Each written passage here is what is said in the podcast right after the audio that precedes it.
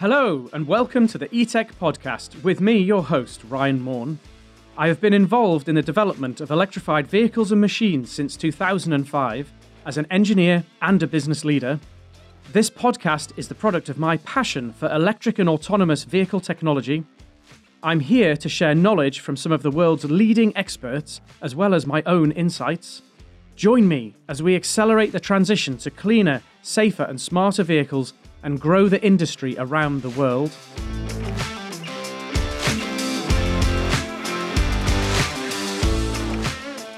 So, for today's podcast, we've got a really interesting episode uh, lined up. This is a, a, technology area that I'm asked about all the time. So, I get questions on a very, very regular basis asking me um, for the, the sort of future prospects and what's happening and when will we see it on the market. And, and of course, that's solid state batteries. So we're very, very lucky to have John Tinson uh, from Ilika, who's agreed to join us and, uh, and talk to me about solid state batteries. So good, uh, good morning. Good to have you here, John. Good morning, Ryan. A real pleasure to be on your uh, podcast. And, and actually, people will notice, hopefully, that the audio quality is slightly better than usual. And John is actually here in the flesh. So uh, we're properly face to face. So hopefully, the audio will work out a little bit better this time. So uh, John, if, if, we could just get started and you know tell us a little bit about uh, about your background and, and sure. how you came to be doing what you do now. Yes, as ever, it's a, a journey that's uh, um, okay. I'll, I'll, explain. The physics was the subject, so I went to Birmingham University to uh, to study physics, and really with no great understanding of being a scientist, it was more about. It seemed a very useful kind of degree that uh, could be put to many different purposes. Yeah. Um, but I was quite a commercial person even then. So uh, uh, the intention, I, I, guess, was to move in a, in a commercial domain with that physics degree. Um, and that, that's pretty much what happened. I, I came out and uh, went into actually test and measurement. Um, some of older viewers may remember AVO, amps, volts, and ohms, okay. or, or even Megger. Um, and actually, I was African sales manager for about uh, four or five years, which is great as a as a, uh, a young person, being the ability at that age to travel around virtually every country in Africa Oh, wow. Uh, uh, trying to intercept sort of government funding and, and uh, do the electrification and telecommunications um, of uh, of African countries. And uh, I say it was a great sort of uh, grounding in export. And yeah, over the few years, did a number of other regions, Latin America, the Middle East, etc. So that was a, a, lovely start to a, a, selling career. And it's always been for me about international, and it's always been about batting for Britain. I guess taking British technology and and getting it placed overseas. Um, from there, though, uh, fairly yeah, five or six years after that, um, uh, went on to uh, a company called SIFAM, which is photonics in, in particular. Okay. Um, and here, uh, I guess, more using the physics side of things, we were looking at subsea. This is this is the days where um, uh, I guess the internet was just uh, coming through. Um, we needed to, to, solve the repeaters issue um, of how you would take a signal from the UK to America at the point at that point, I guess you could only um, electronically repeat every hundred or so kilometers. So there's many many repeaters across the uh, Atlantic. Yeah. But with photonics, uh, the idea was every 600 kilometers, um, so dramatically reducing. And, and the, the, key thing is, could you keep the signal in optics and not take it out of? Uh, you, know, you, had an optical cable. Uh, could you um, take it sort of um, uh, and amplify it in optics? Now, as it happened, and as a sort of it connected later on, Pirelli in Southampton were working quite a lot in that uh, in that space. Um, and uh, yeah, we I was in Torquay at a company called SIFAM, uh, but there was technology called the erbium doped fiber amplifier that was being created for this sort of um, photonics. Um, that rolled off you. The, the, the, the erbium doped erbium doped fiber, fiber amplifiers amplifier. is okay. a way of uh, amplifying uh, fiber, fiber optics light within the fiber. Oh wow! Okay. Um, and uh, so we worked on components. We were working on tap couplers and multiplexers at uh, at SIFAM, but uh, did very well. So well, in fact, that uh, it, it, was bought for a, a large sum, um, and uh, life moved on. So the, yeah. the next uh, for me was actually up in Glenrothes of all places. So this was a move from Torquay, um, where the SIFAM company was, yeah. up to Glenrothes in in Scotland. And here it was cabling. Uh, it was a mixture of um, uh, optical and uh, copper cabling. But uh, uh, my business unit that I headed up uh, at this time, I was um, about a 60 million, well, it, it, was started off smaller than that, but about 30 million pounds business unit, part of BICC, ah, British, okay. British Insulated Callender Cables. Yeah. The company is called Brand Rex. And um, what a good time to arrive because we had a, a, a, optical capability at a time when the world wanted an optical capability. Yeah. Uh, so we sort of created a, a, telecom unit within my business unit, and uh, we went crazy, doubled the turnover from 30 to 60. Um, and this was at the time when we were rolling out across you know, the canals and, and, railways and roads of the UK, right. um, optical cabling. Um, and uh, but also we were in our uh, business unit putting uh, copper cabling onto things like the Stuka submarines, the Type 42 destroyer, the Eurofighter, and uh, and also some catalytic converters into cars. So very interesting oh, wow. time. We were doing yeah. specialty. Effectively, it was a specialty cabling business unit. Yeah. Um, and so you got involved in lots of interesting projects. And uh, a big move from you know to Torquay at one end of the country to Glenrothes at the other end. Uh, that's quite a, a big change. Did I was helped there. As my wife had um, been educated in Edinburgh, Edinburgh and had friends okay. in Edinburgh. Uh, we lived in. We moved to South Queensferry, which is just across the uh, the bridge from Edinburgh. Yeah. So it felt pretty comfortable. Uh, I did have two young girls at the time, and yeah. um, uh, so they they were preschool age. Uh, so it's not so hard to, to move them up. And we were moving up to people we knew. And, yeah. and my mother was from uh, Edinburgh. Ah, okay. So, so family link. family yeah. there. So yeah it was a good uh, a good time, and uh, I'm a particular keen hill walker, and and uh, I like climbing. So, right, what, what's not to like about a playground called the you know the Scottish Mountains? Yeah, yeah, fantastic. A little bit uh, a little bit cooler than. Uh, we did notice that we didn't we didn't use our back garden very often. right. Yeah. Yeah. So uh, again, five or six years um, in in this environment. Uh, but telecom then went into reverse. Um, uh, yeah, this was this was the sort of the crash, I guess, 2003, 2004. Um, at that time, there was a bit of a uh, well, hell of a dip in in um, in that sector and in, many other sectors as well. Um, so the company was downsizing quite dramatically. Uh, it had already been sold. Uh, BICC had sold it to a company called Novar, now part of Honeywell.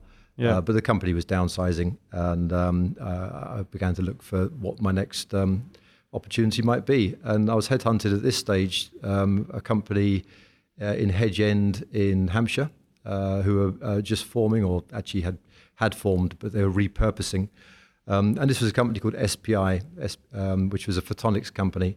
And their idea, and this is where the sort of circle met, was that you could use this uh, technology for erbium doped fiber amplifiers, but actually you could create a laser from it uh, oh, by wow. putting Bragg grating mirrors on either end of the um, of the amplification stage, yeah. uh, you could then create a laser. And the point was being lasers at that time were instruments of last resort in the manufacturing sense. If you wanted to cut metal, weld metal, or, yeah. or mark things, you tried it every other way, and if you couldn't, then you used a laser. And that's because you needed sort of PhD guys fiddling with mirrors to um, to operate lasers on factory yeah. floors. So the, the plan was to create a black box solution that needed no maintenance. It was a sealed unit. Right. Only two companies in the world had the technology. Um, this was the um, uh, intellectual property that we got out of Southampton University, but there was a Russian company called uh, IPG Photonics that also uh, had their technology. Um, yeah. A guy called Valentin Gapontsev, um, and uh, so there's uh, say only two people doing this and very early stage um, activity. Uh, we created those lasers, um, and uh, initially fairly low power, but we over the years rose to thousands of watts of power within a yeah. single mode uh, fiber, uh, nine micron fiber. Uh, and now it's pretty much become the way that uh, uh, metal is cut or, or welded or, or, marked. It's it's now the dominant form of of, um, of laser technology. along that journey, I mean, we did the we were VC backed. California VCs was the original SPI lasers. then we did a bit of flotation on AIM, um, and uh, uh, yeah, then it was sort of pension funds, which uh, a lot of maintenance so yeah. on, on, the AIM market, um, a lot of overhead for the CEO and the executive team. But in the end, a trade sale to a company called Trumpf, uh, which is one of the biggest machine tool companies in the world, but obviously also one of the biggest laser companies in the world. Yeah. Um, very, very good. It was very interesting dynamics there, being bought by a German company who are uh, as typical German companies, although they were three billion in um, revenue, they were privately owned with no debt. Um, yeah, yeah. What a what a great company, uh, right. and what a great attitude to manufacturing and to looking at how things should be done, and and look, taking a long term view. Yeah. Um, and uh, so it was an education in its own right, sort of. Uh, um, one of the aspects of it, we were struggling at SPI Lasers to to make a profit, but we simply couldn't turn over enough product without adding more staff. We hadn't really cracked that cycle of, of you know, the overheads kept growing in proportion to the um, output. Yeah. Um, we never seemed to be finding the break even, even though we were going up in turnover by tens of millions. We were never finding the break even point. Right. Yeah. Um, the acquisition by Trumpf Laser, um, they came, sent a team across uh, called a Synchro team, who showed us how to get three times the output from the same number of staff, um, and that was, an, I say, an education um, which obviously broke the cycle, and we managed then to become profitable. Wow. Um, but uh, we were seen as enabling to their machine set. They obviously had lasers, but they had um, lamp-based um, uh, lasers, and, and um, they wanted this new fiber laser technology because it was seen to be the, the future. yeah. So uh, yeah, we were seen to be an enabling um, technology for them, and they were selling their machine tools for four to five hundred thousand euros for a cutting machine. Yeah. You know, so putting uh, an advanced laser on it would help that sale process, and therefore be highly valuable to them as a as a company. And it's it's actually you say commonplace. I mean, it really, really is. And in the EV industry, in particular, laser welding and joining is used in, in a lot of different places, uh, and and actually has enabled things. So things like uh, hairpin motors probably wouldn't really be possible without the ability to do uh, very clean laser welds, uh, large format battery packs, so laser welding of tabs to cells very common. Exactly, so- dissimilar metal welding was not Yeah. an easy task. If you No, wanted no. to you know, join sort of copper and aluminium or, or other sort of um, more exotic materials, um, it was hard using traditional laser technology. But the the sort of beam, the Gaussian distribution beam uh, coming out of a single mode fiber of a fiber laser uh, led to much higher intensities. Um, and, and also you could play around with waveforms to create effects. So it, it was, uh, as you say, an enabling. One of the early things we did actually was putting the um, Apple logo and the wording onto the um, uh, iPhone. That was our, Right, okay. uh, this was all done by Foxconn, um, Yeah. and uh, the biggest orders we had in the early days was we, we developed a particular uh, way of marking using our fiber laser that was very attractive. I remember we actually pitched it, or I pitched it to Johnny Ives in in um, in Apple, and Okay, yeah. um, uh, we spent about a year. We we put a, our own development center into California to, to simply to develop. The mark, the mark, the way things could be marked, with the idea that we would attract Apple. That was Oh, always wow, a, a key target. yeah. Um, and, in, and in the end, we got those orders, and then we that helped us to build our Chinese business because all of that activity actually takes place in China, Yeah. in Foxconn factories that typically have three to four hundred thousand staff.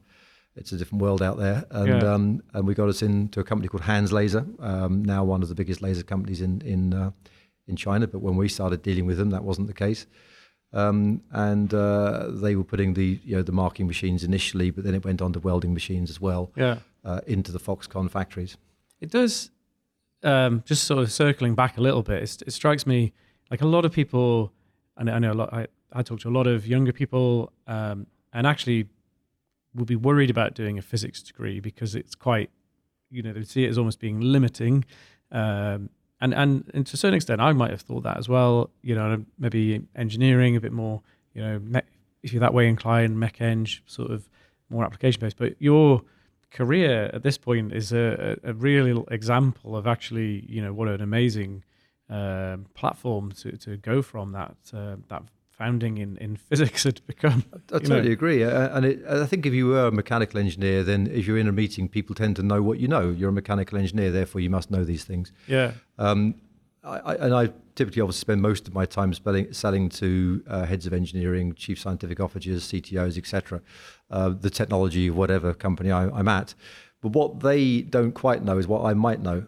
um, because as a physicist, you know quite a lot fundamentally. Yeah. Um, you know, you, you may not know things in the way that an engineer would. I can't construct something necessarily, but I can understand a technical concept. yeah, and it even does roll over into sitting in more recent times. I'm, I'm sitting with chemists because I'm now in the battery domain, yeah, electrochemists. Um, but but they also respect what a physicist might know about a situation. If you typically if you give a physicist the fundamentals of something, they get a good grasp of that. yeah, They may get lost after that in the detail because it's not you know they haven't specialized. But uh, Yeah. even within physics, there was many modules. There was semiconductor modules and and you know, other um, uh, you know uh, quantum physics, etc. So you were able to study you know five or six, seven different modules of physics, which, which took a breadth breadth of knowledge. Um, and I've always found that that uh, yeah, people have had a great respect, and I, I, would actually really encourage people to see physics as a great business degree mm. because it, it's just a foundation. And after that, in effect, you're you're doing whatever you do for your for your career. Yeah. But actually, you've just got this very solid foundation. Yeah, I I, I would uh, I always tease my economist or accountancy friends. You know, uh, if you go and study economics or accountancy, that's you're going to be an accountant. You can't go and be a physicist if you study accountancy. Whereas uh, if you study physics, you the could reverse be, works. you, you could yeah. be that accountant if you chose to be so. Yeah. Yeah. So you you then you then made the the sort of jump out of um, laser technology into solid state batteries? No, no, there was one in oh. between. Oh. And this was, um, I mean, uh, I, I, realized along the way that I liked early phase companies. I liked yeah. helping a company from its early days through to a particular point. But I had worked in large corporations. Know, I said British Insulated Callender Cable, BICC, was a multi-billion dollar organization. And of course, that comes with a certain overhead in, in politics or structure or forma- formality, but also an overhead in you get a very narrow focus because there are many people like you, and your your remit is is narrowed down in a large organization. In a small organization, as in the SPI lasers, you initially are you do everything. You, you, you have to get involved in every aspect of that company because the company might only have 10 20 30 people um, yeah. as you're growing it. And that's fun. Uh, it, it's worrying but you don't always know you're going to get paid next month but it but it's fun. Um, so I realized that that was what I like to do. Um, but I remember also listening, and this was a uh, I had to drive um, to work, and I was listening, thinking, the UK industrial sector is rather small. I think it's 10 to 15 percent of the UK economy is is manufacturing. The other bit, you know, there's a farming element and then there's a retail element, um, but there's also this um, consultancy element or services you know, yeah. um, element, which is the larger element of the UK economy. And I did wonder, I, I, guess I was coming to my 50s thinking, I wonder if my skills are transferable. And I've always had a, a thing about transferable skills. If you believe you have transferable skills, you're never going to be worried about being out of work because yeah. you can always apply those skills to another sector. Yeah. And I'd always worked in manufactured product right from the beginning, from the Avo days. We'd always made a widget and we'd sold a widget. Mm. Typically, we'd sold that widget overseas. But I did wonder whether I could sell um, a service. Okay, yeah, yeah. So um, uh, it happened that the uh, ex CEO of SIFAM, uh, who I still mountain bike with, still even to this day, I go mountain biking with him. We're still friends. Uh, he was also chairman of um, uh, a semiconductor design company called Sondrel, um, okay. and, and, he recommended that they were seeking a, a VP of, uh, of sales and marketing, and um, uh, yeah, he was saying, yeah, would you like to apply? So you know, he didn't give me the job; it was a proper application. Um, but it ended up they they've got about um, 200 um, design engineers des- designing sort of uh, the physical layout. It's called the, the, sort of verification and layout of a chip. Yeah. So this would typically be an advanced node, um, you know, the time nine micron, uh, nine sorry nine nanometers, not microns. Yeah. Nine nanometer design. Yeah. Um, and uh, you know, it could take one to two hundred people to um, uh, do the actual um, uh, you know, design and verification and physical layout of a chip like that, and it can oh, take wow. two to three years. Yeah. To do that, and and this company Sondrel, um, probably foremost in the well, definitely foremost in the UK, quite unique actually, um, deployed that level of resource. So often the customers were in Israel. Yeah. Very seldom were they in the UK. UK doesn't tend to design that level of chip, uh, but they, you know, customers could be in California and, and often they're in Israel. Yeah. Um, and they were um, either they had a team, but the team wasn't of a large enough size, and they wanted to start their next chip, or they had no team and they were virtual and they wanted to uh, develop that chip. Yeah. And so they would call um, Sondrel in, and, and effectively we were um, renting out, uh, uh, so, you know, using services. We were renting out our, our skills and, right, uh, right. as a engineering team. I, did notice even in the five years I was there, there were fewer um, UK-based engineers. You know, our headquarters um, had fewer and fewer UK-based uh, engineers, um, and um, so therefore we had to seek uh, engineers overseas. Initially, we took over a design center in Morocco that had been um, people at ST Microelectronics had been released, and we oh, took wow. over that design team. And then we went on and did the same in India. Um, and uh, we also always had a design team in in uh, China, in Xi'an, in China. Um, so that's a good spread. That it's a good it? spread. It did allow for kind of round the clock working, which yeah. you know, in terms of follow follow the sun they call it. You know, where where you can get sort of design teams handing across and handing across. So yeah. you're using more of the 24 hour clock. Um, but it, it, also meant we could connect with um, the the semiconductor industries in China, yeah. uh, in Europe, um, etc. So it was fascinating. The the you know for me you know, mo- uh, you know moving into selling a service, selling people's time um, and and skills, um, and also for me to understand semiconductors. Uh, I had as part of my physics studied semiconductors, but this was really understanding. You know, me having meetings with TSMC, having meetings with um, Intel and and um, Infineon and and um, you know the, the large uh, um, Marvell and you know all of the Yeah. big chip companies, um, seeing because they, they're in everything. Every single product we look at has got a chip in it. Yeah. Um, uh, you know, even in the audio industry, you know, um, uh, again, products and their mixed signal products in, in, in everything. So, you know, just to really understand how things came about, how products came about from that perspective. Yeah. Probably uh, over my career, every product I've worked in and had a chip, but I just ignored it because hey, it wasn't my area. Yeah. My- my area was different. Yeah. but now this was my area. So it, it was five years, and again, learning a lot. Um, but uh, you know, uh, again, I actually realised that two things. This was a much more mature company again, um, Yeah. and uh, so what hadn't got that early stage feel to it. Um, and uh, an opportunity came up very close to home. Actually, the the laser thing, uh, sorry, the, the semiconductor thing had been an hour or so's drive each way uh, to get to the office Yeah. and an opportunity came up with Ilika, who are literally you know ten minutes round the corner from where I live, who are early stage, um, and you know was going to really clearly use some of the skills that I'd already developed in early stage companies and in technology companies, and uh, uh, and they were at a very interesting point themselves. They were at a point of pivot. They weren't at that time necessarily seen as a, uh, a solid state battery company. oh, Um, really?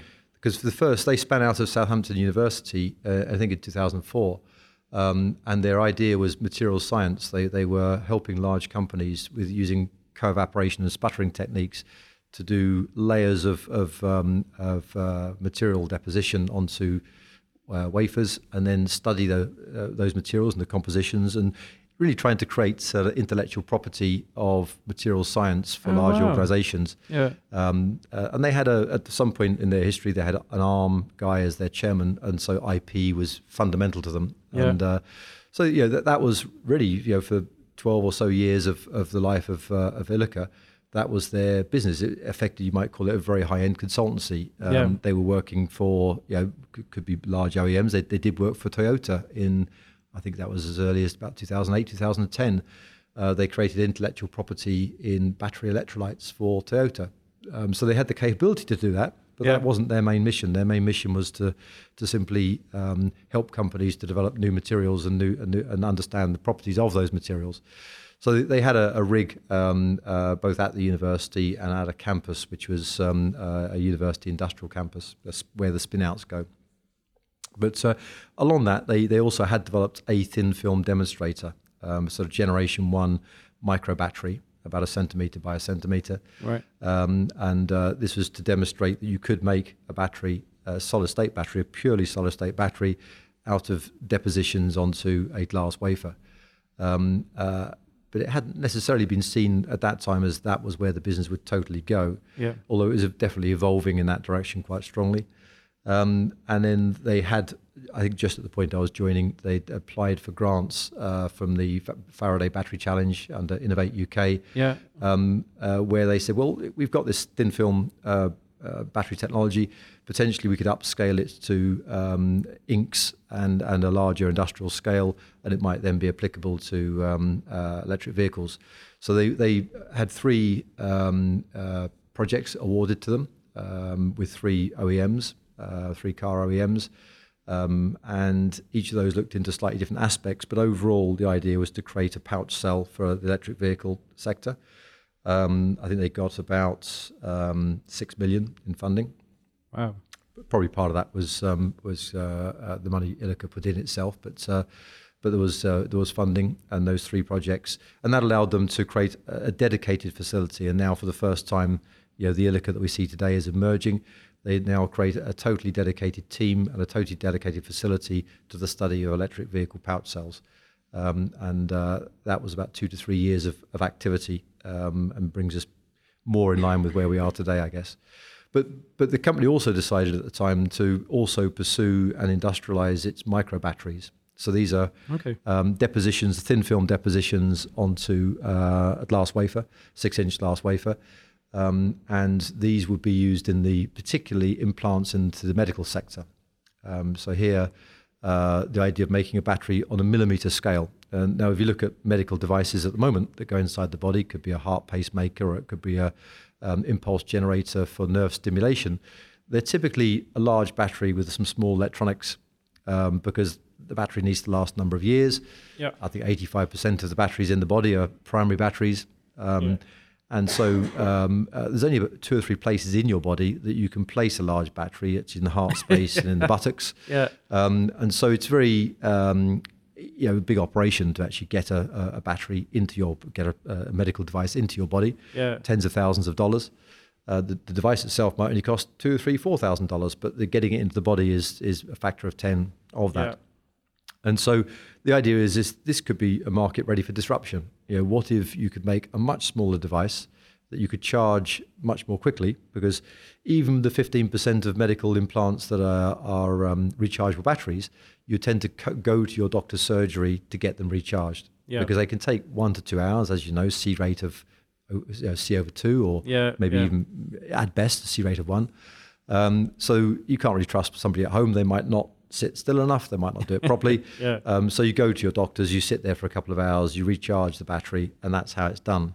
So the thesis here is if you could charge in 10 to 15 minutes using an inductive thing that you're holding to your body, if you can plant a thing in a much nearer to the skin um, because it's actually a much smaller device, you could really change the way people perceive medical devices.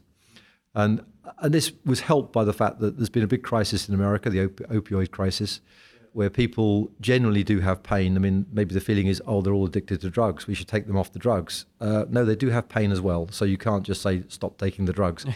Yeah. Um, so there's been a, a big study, a bit a lot of money and investment in how do you address this subject. And one of the things is is like a tens machine.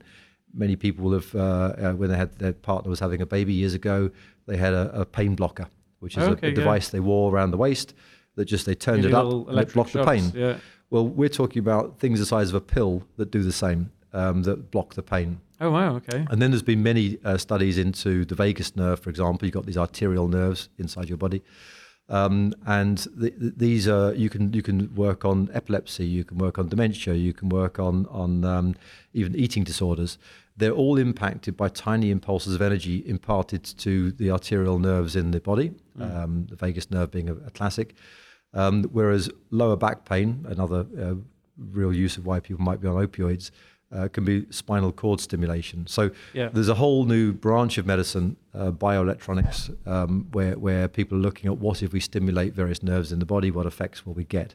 But one of the requirements of that is to make these devices a lot smaller, a lot cheaper to implant, um, a lot less invasive, and, um, and and therefore you're going to need a next generation of batteries. Yeah. so Ilika's decided to focus on that for its uh, micro. It's called the Stereax side of its business, um, but it focuses on that. Because you sort of, am I right? You've kind of split the company into two divisions. It's one company. It's two. It, we haven't really Or formalised it in business units, but Okay. actually they're totally different sites on totally different teams. Okay. So it may as well be business So business two units. divisions, yeah, yeah. it's, uh, uh, and they're doing quite different things because they're both solid state, both fully solid state. Uh, but I say one of them is making thin film depositions onto a glass wafer. It's just a Yeah. co-evaporation techniques and sputtering techniques, very similar to semiconductor. Yeah. We had hopes that we were simply going to use um, semiconductor resources that the UK already had, Yeah. um, you know, six-inch fabs that were in the UK. But because of our lithium, um, the CMOS factories were quite clearly not very keen on that. Um, Yeah. It might have destroyed their yield, and and uh, that's that, you know they've got a high volume process. So we realised that we were probably going to have to set up our own fab, and we did a money raise. Where I forgot to mention, but Ilika's on the AIM market. Um, it's a listed company.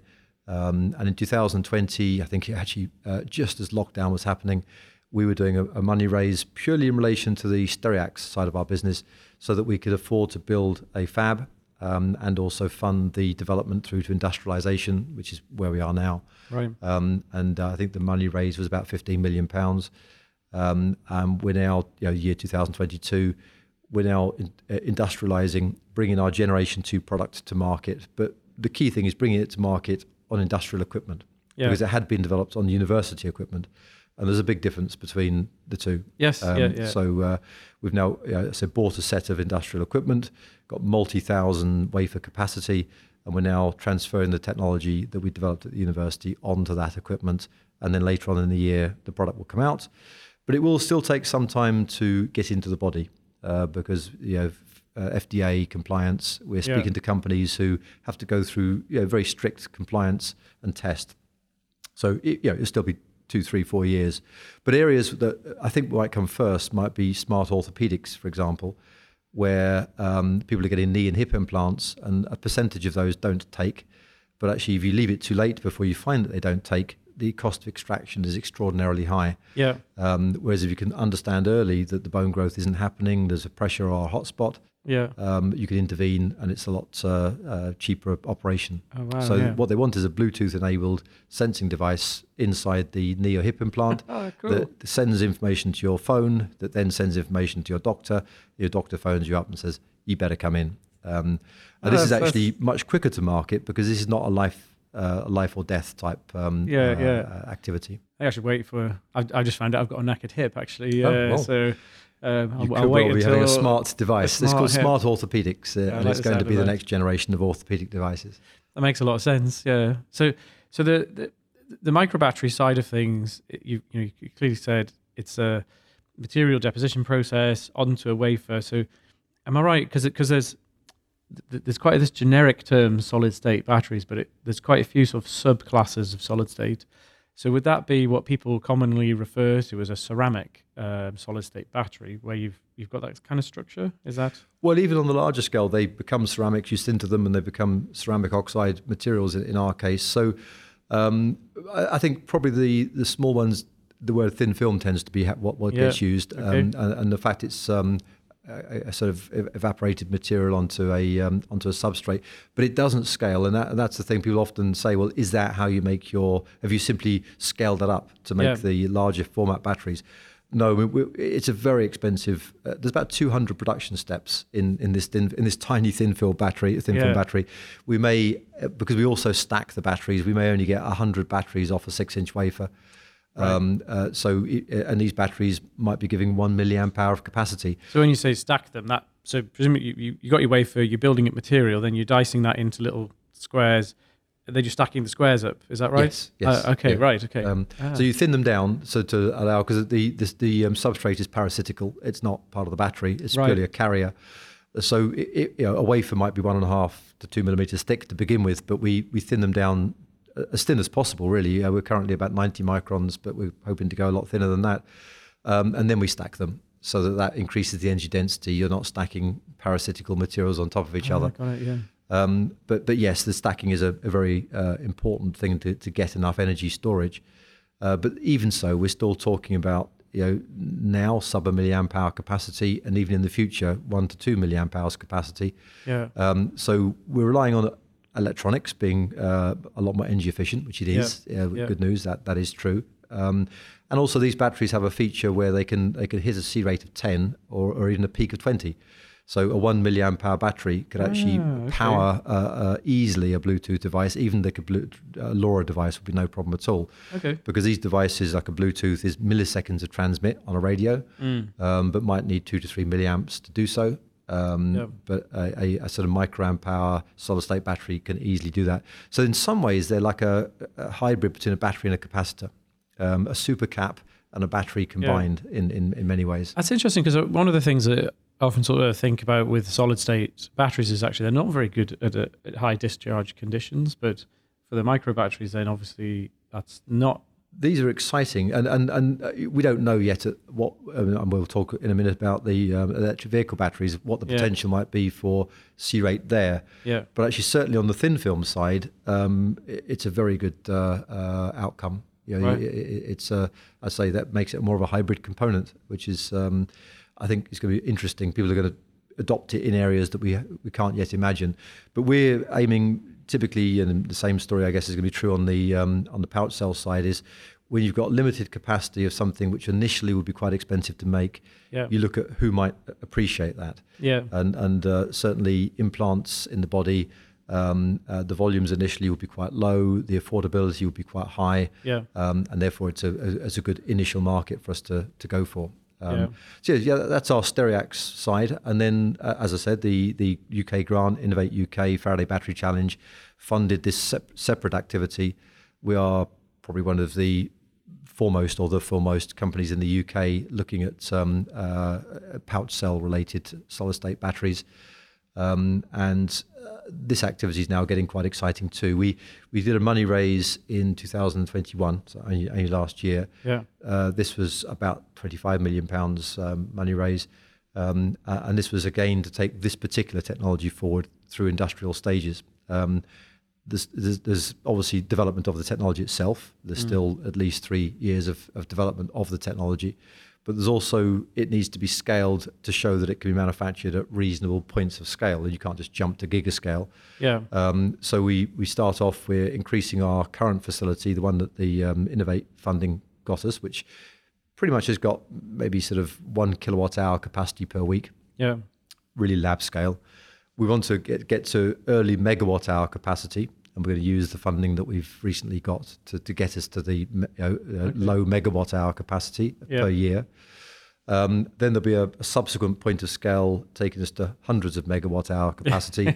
and that will be the evidence that we believe will allow gigafactories to, to say, well, yes, it can be done. Um, you need these points of points of scale in between uh, because, as we know, I mean, I'm up in uh, the Newcastle area, and yesterday I, I certainly made a point of visiting the Blyth uh, facility. Yeah. Um, uh, uh, you know, it, it cost billions to put together a, a gigafactory. Yeah. Um, so they, they need to know the technology is working and scalable. And one of the challenges that often well we, we talk about so that so a conventional battery and it sort of doesn't matter if it's a pouch cell or a cylindrical cell or whatever but the the, the production process is what we call or people talk about as reel to reel. So you've got these really super high speed um, enormous reels of material and the whole thing comes together.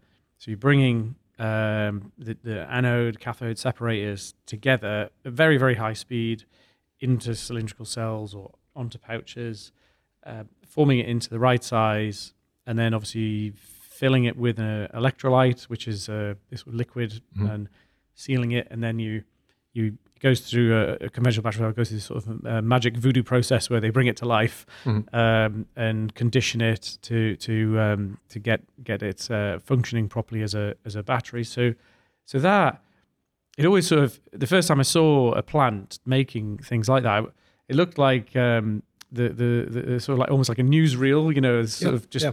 lots and lots of material flying around super high speed for the huge volume.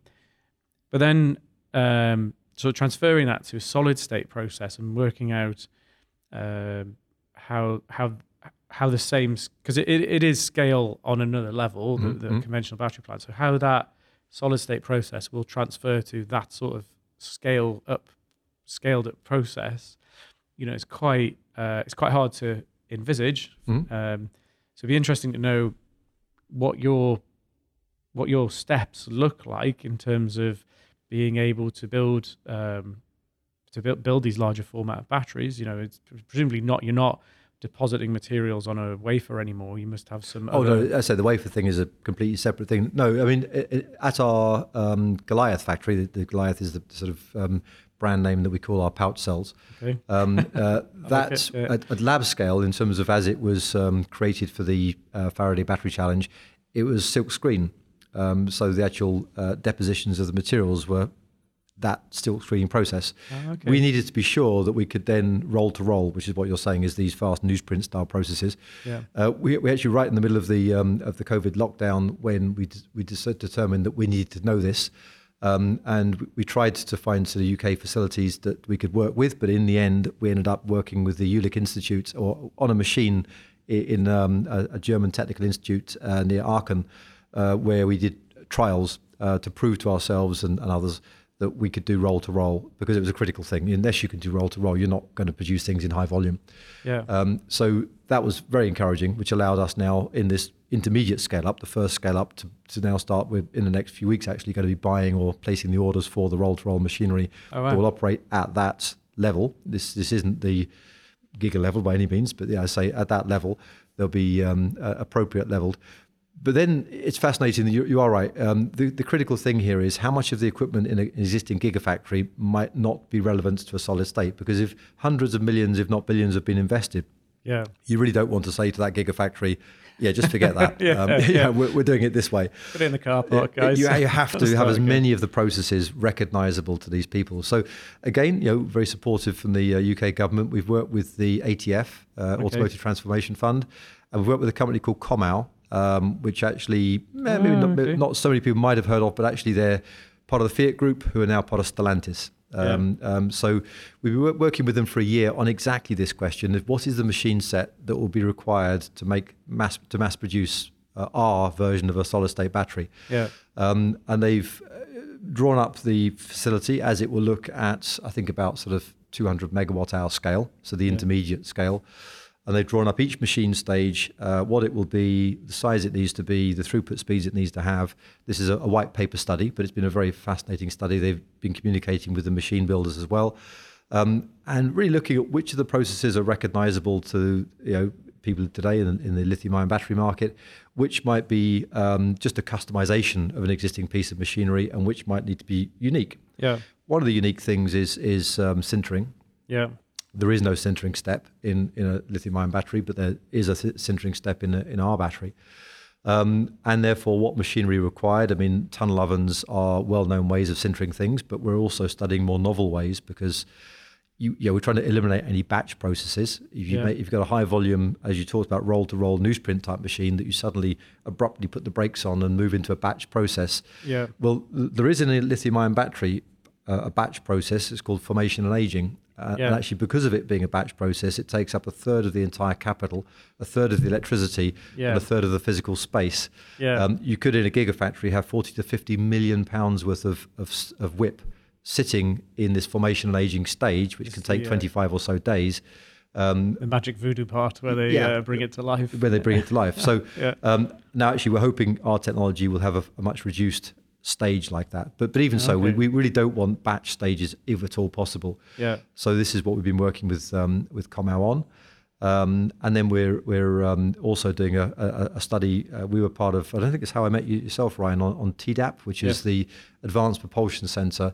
Run a series of, of um, uh, well, every year actually, I think they run it. About ten companies get awarded to operate on their business strategy, and Yeah. that's how we met. You were talking at an event, and you know, I met you there. Um, but under that, the first year is they work on your business strategy, and fantastic job we've been having uh, working on that. Uh, in the second year of that program, you're allowed to work on a technical validation point. Uh, we've just passed our, in fact, last week, passed our our second phase in terms of we're now into that second phase, and we're working on formation and aging. So we we, we Ah, described to TDAP, um, TDAP by the way is technical developer technical developers program. Um, but we described to them that we wanted to study um, this formation and aging stage to see if our version of it was a lot shorter and Mm. cheaper to run, because that would be a big selling point to gigafactories. Yeah. Um, so we're now between now and October doing many many experiments in our factory um, in a very structured way to look at the differences between lithium-ion battery formation and aging and uh, our uh, solid state battery formation and aging. So that, that's uh, it's going to be quite exciting to understand that result. But but anyway, we're also and you know you, you've touched on a, such an important issue. We we, we get QuantumScape um, uh, leading the way in terms of uh, marketing their where they are technically yeah, but also, as you'll see, getting hit quite hard because people are very worried about industrialization. So it's Yeah. great to put good data on the table. But are you sure the thing you're putting on the table is a thing that you can industrialize? And I know in recent weeks, um, QuantumScape have come under pressure because a lot of the data is relating to a single layer coupon size object. yeah, Um, we, and the question is, does that really translate to a 50 layer larger object? And until you show us that it does, we can't really fully understand the results you're showing us. But even if you do show us it does, are you able to mass produce this thing? yeah, And so maybe a slight difference of what Ilika have been trying to do is work on the mass production completely alongside the development Yeah. so that we don't take steps in development that won't allow for mass production yeah, because otherwise you can end up with a technically very interesting object, uh, which is not mass producible, and we're Yeah. very keen not to, to do that.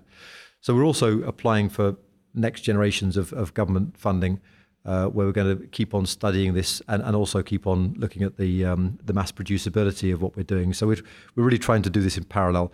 We, we took um, uh, a guy called Brendan McCarthy who put the Battery Industrialization Centre together. He was the operational director at the uh, the BIC. Okay. Before yeah. that, he had 40 years at BMW as plant manager around the world. Right. But we took him out, out of retirement and offered him a role, and he's he's now our operational director at, uh, Ilika. Um, and we've also just hired a new um, NPD director, new product development director called Robin Bell. And so we're really making sure that, that we are, every step we take is taken because it, it is industrializable. Right. If there is such a word as that. And so, so, so sort of, if you can, in simple terms, um, for, for me, the process of making a, so we, we're talking about thicker films now. So yes, yeah, hundreds of microns. Yeah, yeah. making a, how, you know, what does it look like? You know, what what what does this sort of fifty layer solid state battery? What are you bringing together? How do you bring them together? How do you make a solid state battery like that? Well, it's a um, a much thicker, I say compared to the thin film object, but it's a much thicker. But when I say much thicker, it's still less than 200 microns thick. But the, the cathode, you know, is is of that sort of um, order. Yeah. Um, the idea is to make the electrolyte as thin as possible. So that's a different thing. You're trying to make as thin while still having a barrier. Okay. Um, so, yeah, because you're still wanting each layer to be as thin as possible uh, yeah. in an overall sense. So you want to pack as much lithium in, into the um, uh, into the cathode as possible. You want the separator electrolytes to be as thin as possible. And then, of course, you get these different flavors that, that everybody is is working on. QuantumScape trying to work on an anodeless design, yeah. a design that has no anode, uh, simply forms the anode each cycle and then reforms. You're looking at companies with lithium metal, uh, yeah. where they're thinking a lithium metal foil will be their, their anode. And then Ilika is of the silicon camp. You know, we're, we're saying that our anode will be um, uh, silicon. And, and our thin film batteries have got a silicon anode as well, so we've got a few more years of experience in that. Um, so, but again, you know, each uh, layer of battery, maybe back to the Stereax, as, as, I mentioned, isn't that thick. It's just that you want 30 to 40 of them to get up to the multi-amp hour pouch cell. So you're looking at an object, or we're looking at an object, which will be about 100 by 300, um, which is a, a, size that the automotive industry quite likes, um, at about uh, 10 millimeters thick. Um, and, and that, but that 10 millimeters will be layer upon layer with obviously um, separation between them. Yeah. Um, and, and, and you mentioned electrolyte. So is, is the the, the electrolyte a solid or semi-solid type? F- fully solid. Fully solid. Again, okay. looking around the world, and there's no right and wrong answer to this because time to market is important, revenue mm. is important.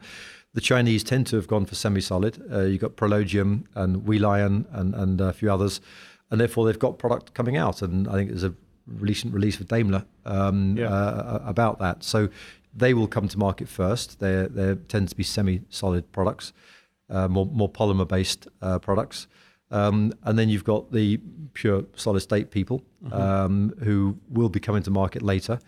And, and in, in, those, you've got sulfides, um, uh, quite a few, half the companies, Solid Power maybe uh, being an example, but about half of the companies have chosen that their electrolyte material should be a sulfide material, and half have chosen an oxide material. And there's, there's merits for both.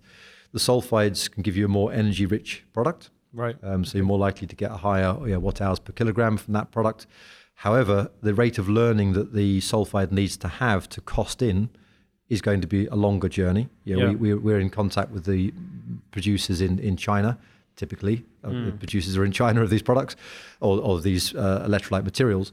Um, and they, you know, they're, they're, telling us about what you could buy at tonnage costs now for the oxide-based electrolytes and what, what you could pay tonnage levels for the sulfide-based materials. And there's a vast difference between the two um, and the, the learning rate will be longer anyway on the sulfide. So it does lend itself to the fact that sulfide based solid state batteries might come to market somewhat after the oxide based ones. Um, uh, but also, in our view, the sulfide has, has issues of handling. Yeah, we always intended to manufacture in the UK, and it's quite a, um, a material to handle. The sulfide based it has side reactions and reactions with um, with the atmosphere. You'd have to keep your factory um, at a very very low dew point um, yeah. and, and therefore it's a much more expensive environment to be working in. The outcomes can be worse in terms of the, the side reactions can be worse.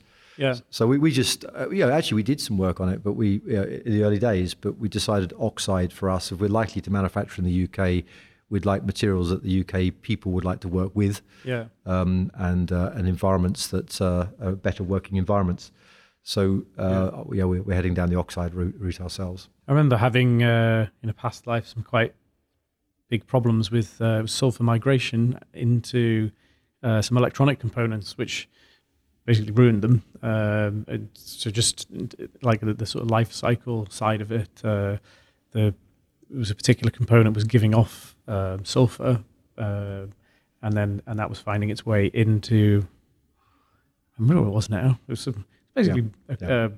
a, a shunt resistor on something where the value of that resistor was being sub- substantially um, altered um, by the absorption of uh, of sulfur over over quite a long period of time. So, imagine those sort of degradation mechanisms inside a battery cell would be quite critical, actually.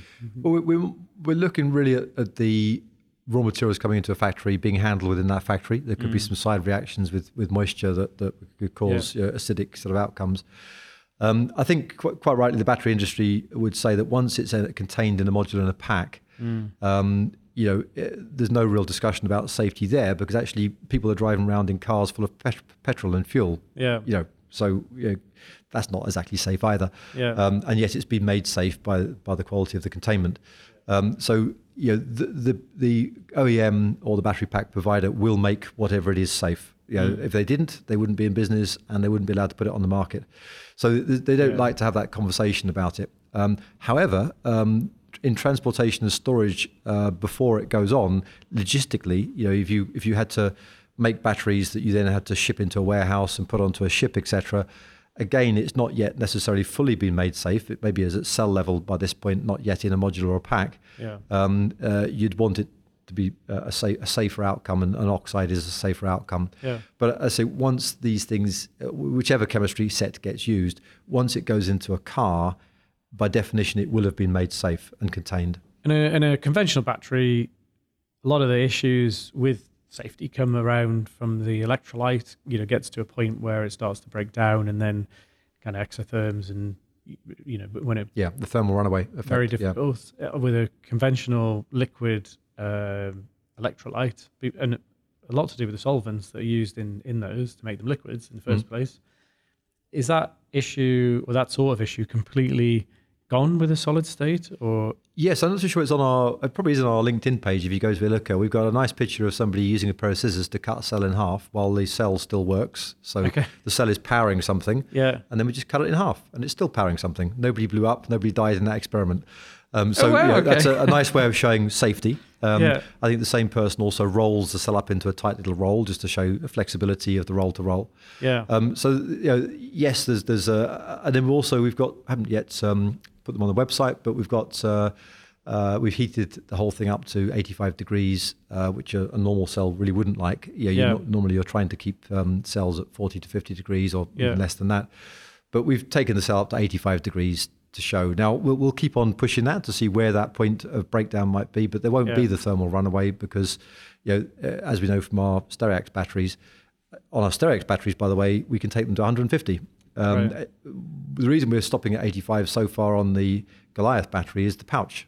Okay. We, we haven't designed a pouch, you know, which goes to high temperature. yeah. Um, so, but we need to do some studies on what happens to the, the, the materials inside the pouch. But it'd be helpful to do that when we've actually got a pouch that we know survives. Yeah. Um, so, I think it will be a, a very interesting area of study to see the, Yeah. how these things work at high temperature. And I, I imagine so. Just sort of my take would be the so the, the, the thin film cells because you're depositing thin films. Actually, things like differential thermal expansion and stuff become insignificant problems because Mhm. you, you've got very um, small uh, layer thicknesses. So actually, it, it can all kind of comply together. When you go up into a larger format cell, I sort of understood again an, an issue with solid state was uh, essentially sort of stress between the layers and cracking and issues like that happening. Um, what, what if is that a, still a problem, or is that something that you've managed to solve somehow? Like that, the sort of, and particularly you're talking about being able to run to higher temperatures, which would be really useful in a battery pack, actually, to to be able to operate even slightly higher temperatures than a current pack. Um, could get away from.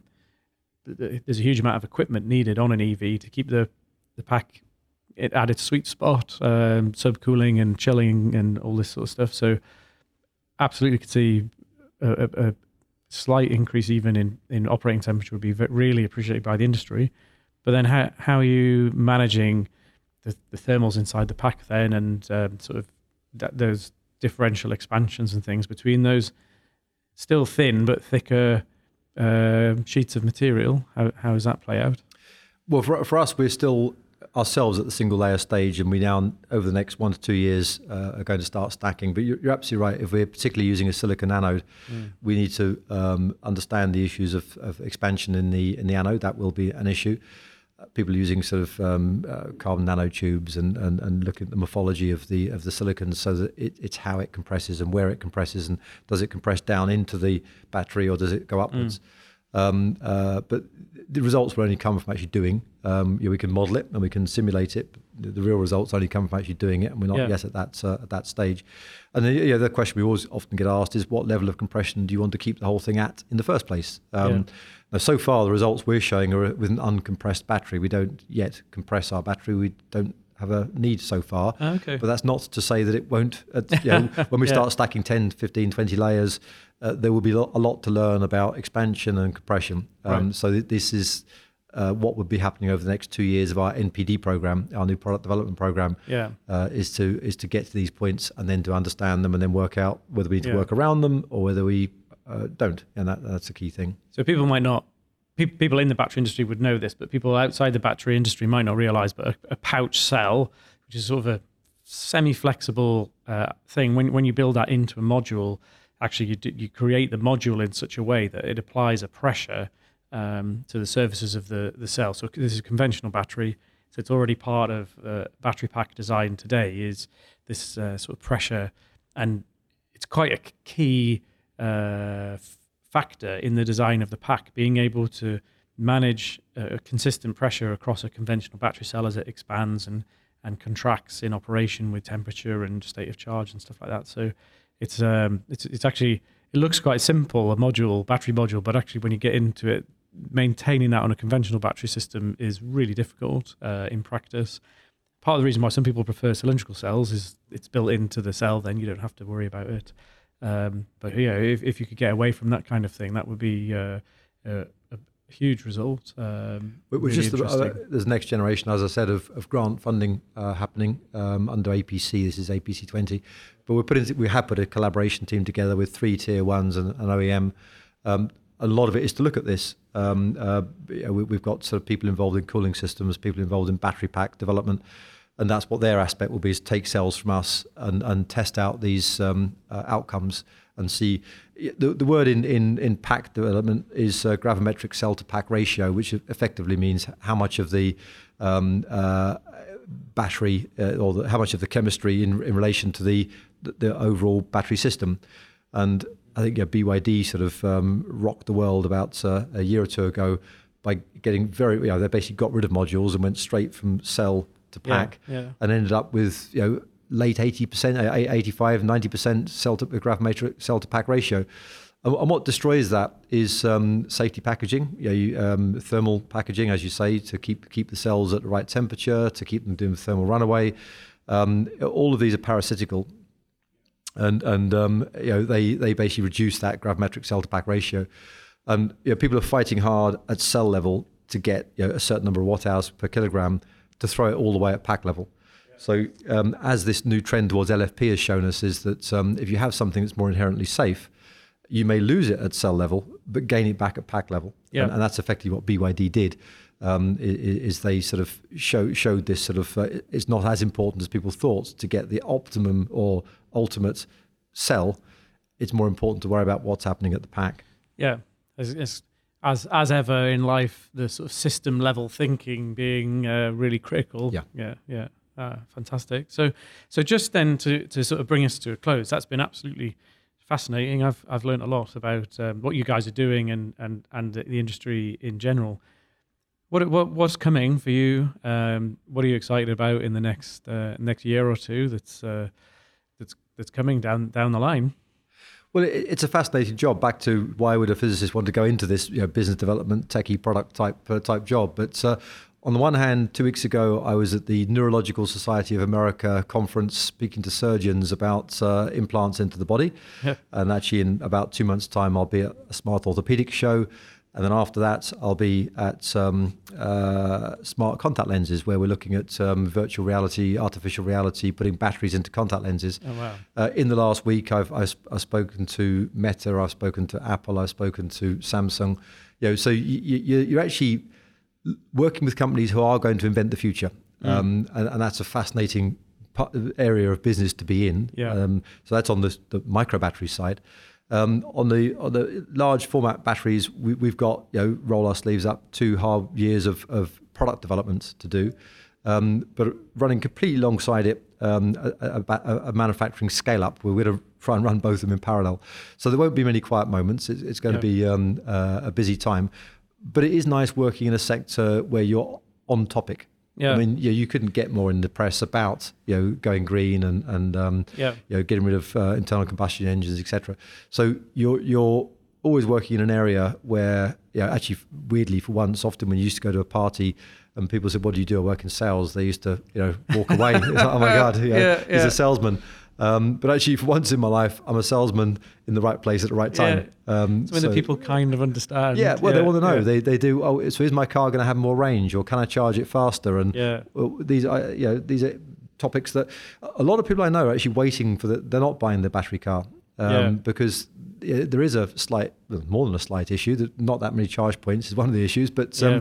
but yeah, they are worried about range, um, and uh, they'll only really be comfortable about range when it begins to come in line with their petrol tank. Yeah. Um, they they get they understand their petrol tank is going to get them two to three hundred miles. Yeah. Um, this idea that my car might only get me 150, it's a worry. Yeah, I I, I, can see. Um, I mean, there's so much going on for Ilika, um, and you know, absolutely fantastic to see this sort of stuff in the UK. Even, I think you know, if if I'd have thought about where the, the center of gravity was on solid state batteries and and who was a more advanced player on this until I met you, actually, I wouldn't have, have thought that being in the UK. So it is fantastic to see. Actually, there's a, a few things on the story. You know, you're a university spin out effectively that's now absolutely going gangbusters and a real success story in terms of raising uh, you know money on the public markets and stuff.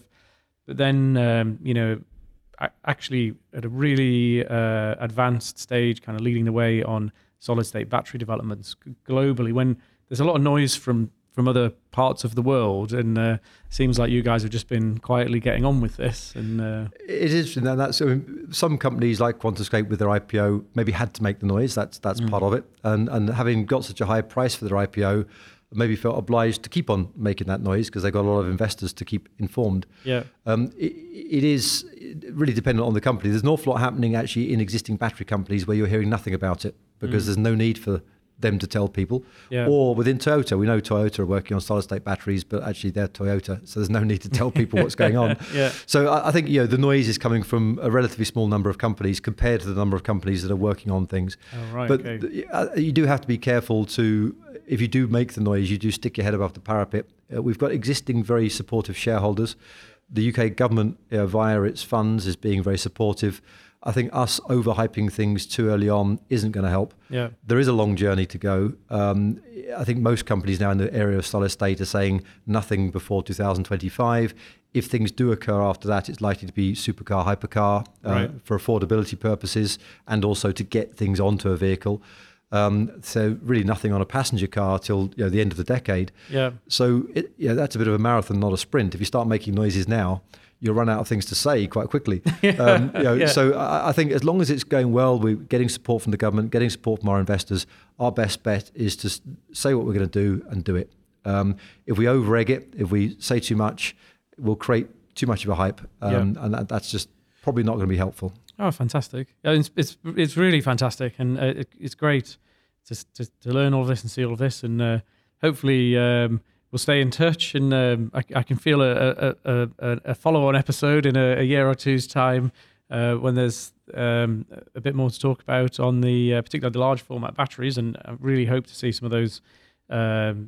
Micro batteries out in the in the market in the not too distant future so brilliant thanks a lot john thanks for- thank you very much. I'd, I'd absolutely love to be here in two or three years' time, as you say, talking about things inside the body or uh, yeah. whatever has gone on next. But really a pleasure to be on your program. Brilliant. Thank you.